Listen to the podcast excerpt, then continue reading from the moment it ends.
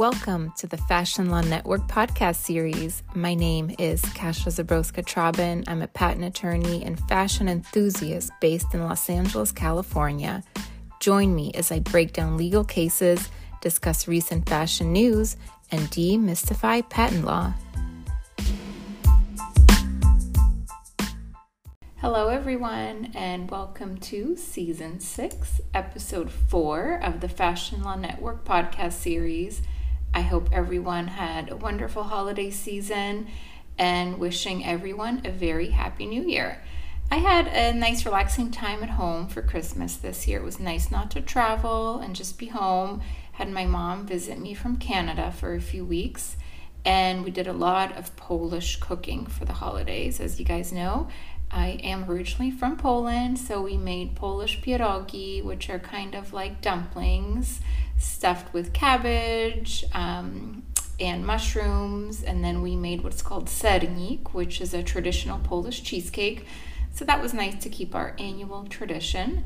And one of the highlights of my holiday week was when we had a family orchestra outing here in LA to hear the Los Angeles Philharmonic Orchestra perform to the movie Home Alone.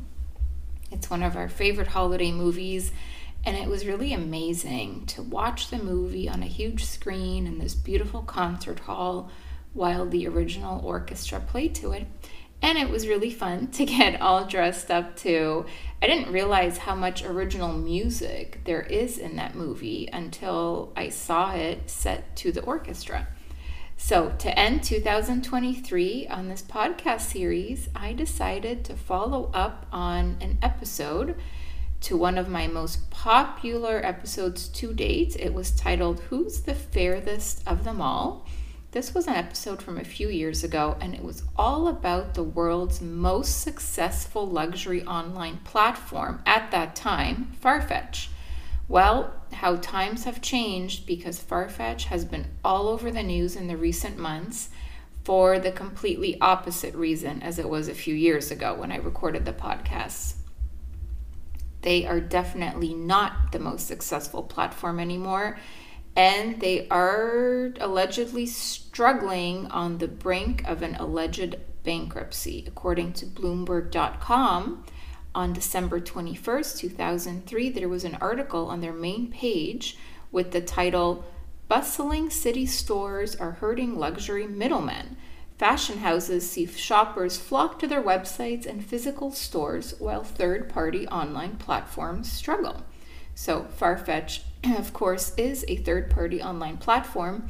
So let's talk about how things turned south so quickly for Farfetch, from being touted as the next empire e-commerce luxury to this fall from grace. So on this episode, I will first go over a brief background of the Farfetch company, the unique business model they embody, some interesting facts about the owner and founder, Jose Neves, and then I'll discuss the recent changes at the company and why their stock went from an all-time high of $73 in 2021 to currently 2 cents today, and today is December 26, 2023. Wow. Then during the second half of the episode, I'll provide my discussion and legal analysis of a recent lawsuit that Farfetch is embroiled in, a class action fraud securities lawsuit. So this is a really interesting rise and fall of a company, and I wouldn't be surprised if there was a Netflix documentary made on this in the near future, but you heard it here first. Okay, so let's begin with our Farfetch story with some background information on the company. Farfetch is a UK-based luxury online platform, and it's relatively new. It was launched in 2008. And as described on their own website, Farfetch.com, they state that Farfetch began as an e-commerce marketplace for luxury boutiques around the world. Today, the Farfetch marketplace connects customers in over 190 countries with items from more than 50 countries and nearly 1,300 of the world's best brands. So Farfetch was probably one of the first e-commerce luxury platforms that offered items from third-party sellers, although these are independent brands and boutiques, which of course is different than the typical third-party marketplace platform like an Amazon or Walmart, which of course caters to more individual and also very small sellers among the big box ones also, of course. So the genius founder of Farfetch is Jose Neves. Mr. Neves is currently only 46 years old and he's a billionaire. He's listed on the world's richest people list. So he must have been only about 33 when he initially founded Farfetch. It was founded in 2007, launched in 2008. Now let's just go over a little bit of Mr. Neves' biography. He grew up in the city of Porto in Portugal. And Porto is actually the second largest city in Portugal and seems like a really picturesque coastal town in the northwest of Portugal. And it's known for its port wine industry. Mr. Neves' grandfather owned a shoe factory in the city of Porto. And according to CompassList.com, while Jose was getting his degree in economics from the University of Porto in the mid-90s, he started a software company called Gray Matter. And it's also been reported that he was actually a software engineer also. Furthermore, he then started another software company called Platform, which had an operating system for his fashion clients. Mr. Neves then moved to the UK, where he started a shoe company with a retail store in London. And then he opened a men's retail store in London in 2001. So obviously he had plenty of fashion and retail experience before launching the Farfetch company. So once Farfetch was launched, the next kind of big event here was in 2015. Farfetch bought the UK-based retailer Browns, which is an iconic fashion and luxury goods boutique. Now, interestingly, as described on the Farfetch website, in April of 2017, they unveiled what they call an augmented retail vision, and they launched the Farfetch Store of the Future, which is described as being a technology-powered retail operating system. And this suite of technologies aims to improve retail productivity by capturing consumer data and then enhancing the interactions between consumers and sales associates, both in store when the consumer would interact with the retailer or the brand online. And then the website states that this allows for a really uniquely tailored offering to each brand or retailer in keeping their in-store and online strategy. A few months after that, it was reported that Farfetch announced an exclusive multi-year global innovation partnership with Chanel, through which they worked together to develop a range of digital initiatives. In some other notable Farfetch news, in June of 2017, Chinese e-commerce company called JD.com Inc.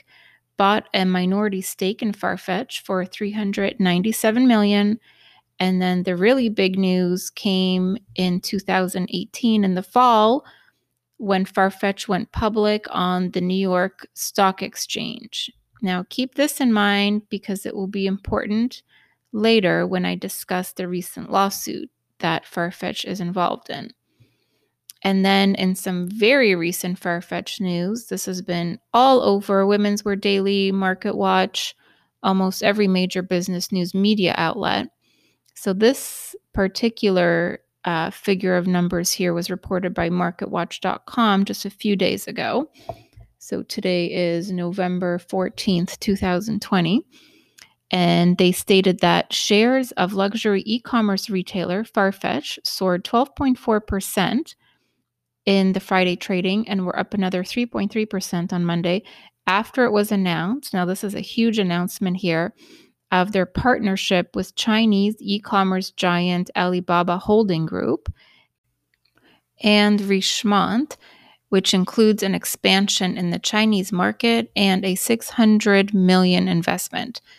Richemont owns some labels like Cartier, watchmaker Piaget, and fashion brand Chloe. Alibaba and Richemont will also each invest $250 million in a new joint venture, Farfetch China. Now, this is obviously going to majorly increase Farfetch's reach outside of the US, Europe. Obviously, they see the Chinese market as being the future here. Daniel Zhang, who's the chief executive of Alibaba, which is the Chinese-based e-commerce giant, released a statement where he said, quote, "The Chinese luxury market is expected to account for half of global luxury sales by 2025. Then, as reported in Alizila.com, Jose Neves issued a statement regarding this news, and he stated, quote, "The new initiatives with Alibaba Group and Richemont extend Farfetch's strategy to power the digital transformation occurring across the luxury industry, which has been accelerated by the unprecedented changes resulting from the pandemic. The Luxury New Retail Initiative will explore ways we can help the wider industry move forward and thrive in the post-COVID world." Also, meanwhile, Artemis, which according to the Artemis.com website, is an investment research and technology firm which seeks to transform stock market volatility into opportunities for their clients. Now, Artemis is associated with Kering, which is the conglomerate which owns Gucci, Bottega Veneta, Saint Laurent, among a few other brands. So they are actually an investment vehicle that's tied to Gucci,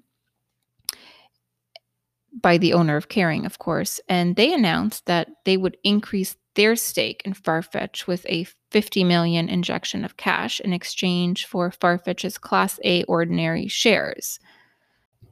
Now, in terms of a personal Farfetch anecdote, I've had some limited experiences with Farfetch, all very positive.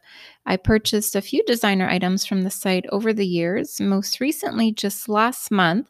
Although I do have to say at first when I went on the site, I didn't really understand how the company worked. But then I kind of read up a little bit about it and saw that they source from these various boutiques and brands, and they kind of bring the customer to the boutique. All the items that I've purchased have been authentic.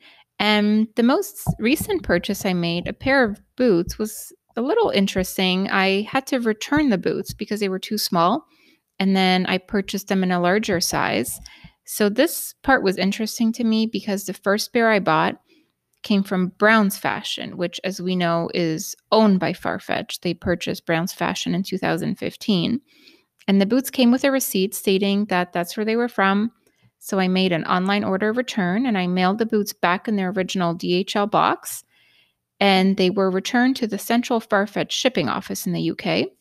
Then I went back on the Farfetch site and purchased the next size up of these boots. And now this larger size of boots came from a different store, a small boutique from Brussels, Belgium. And they were actually cheaper than the smaller size boots I got for some reason. The new boots from Belgium also arrived to me via DHL, free shipping, and very quickly. So I was very pleased with my purchase. So after that little anecdote, I'm still very happy with those boots, by the way. That was a clip from my original episode. So of course, a lot has changed since I gave you guys that news about Farfetch back then. First of all, the Richemont deal that I was referring to during that last clip is no more.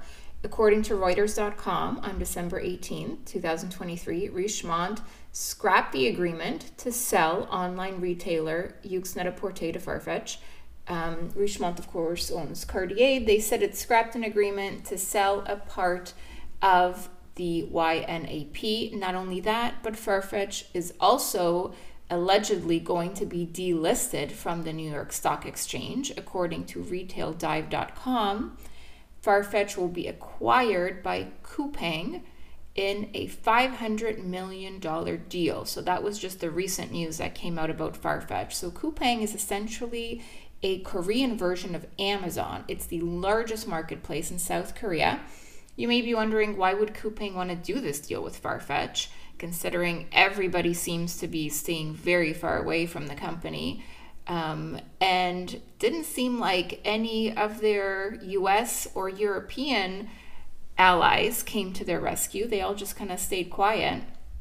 So this deal with Coupang now gives Coupang greater access to the personal luxury goods space. There are extremely high luxury goods sales in that geographical sector.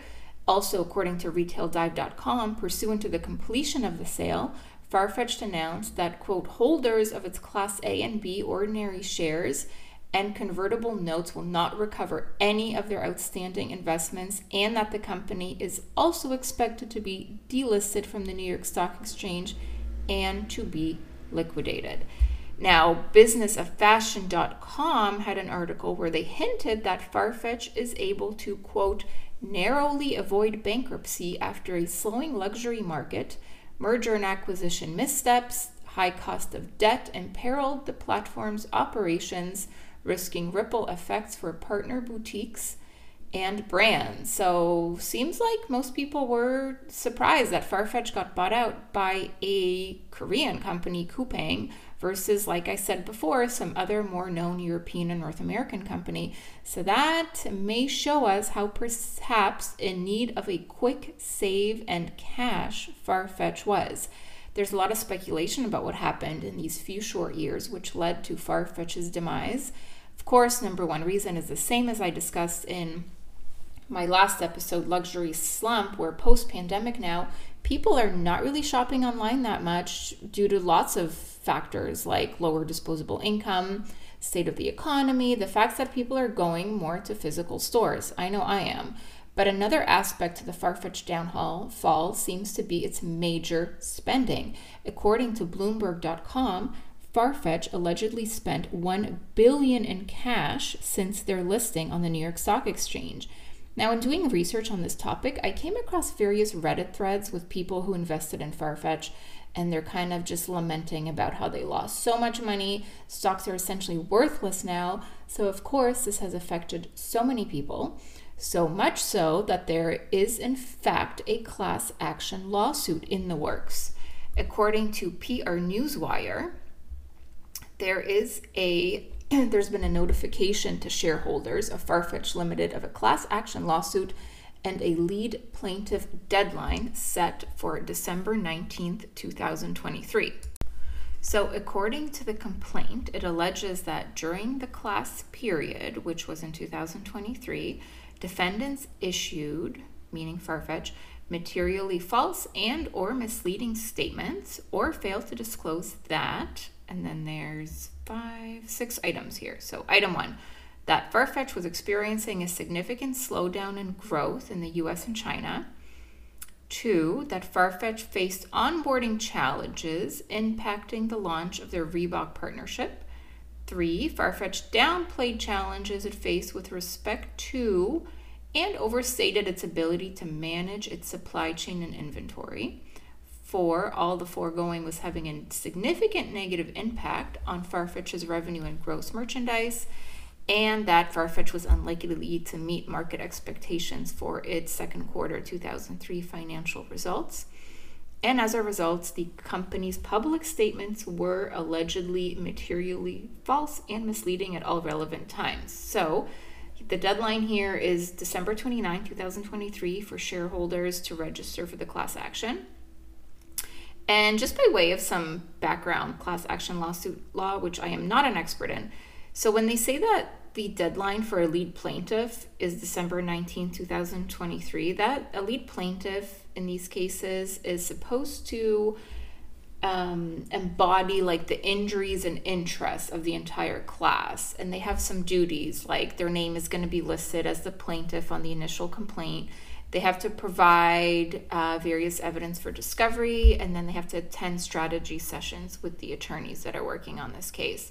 And also, according to Investing.com, that question and period for this lawsuit spans from March 9th, 2023 to August 17th, 2023. And that is the time of when Farfetch was accused of obscuring those 5 items or 6 items that I mentioned above. And then also, there were alleged misrepresentations that came to light following Farfetch's release of their second quarter financial results, also listed as one of those items.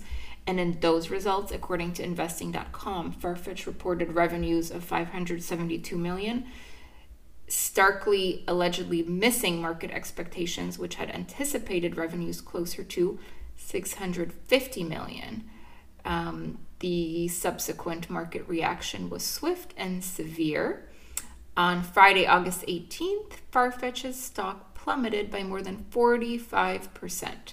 And this was a huge decline, which of course represented a major loss for shareholder value, and investors who acquired Farfetch securities within that time frame that were affected by that stock decline may participate in the class action as a lead plaintiff. So this lawsuit kind of shows us how volatile this landscape is of e-commerce, luxury, third-party platforms. This whole landscape is completely changed to where it was just a mere 2 years ago. It's kind of fascinating for me to read all of these huge changes in such a short amount of time. So I will definitely be keeping my eye on this, and I will let you guys know what ends up happening. Hopefully in about 7 to 9 months, I will have an update for you guys. So thank you so much for tuning in as always, and please listen to the next episode, which will be coming in the new year. So happy new year to everyone, and have a wonderful day. Thank you for listening. Bye.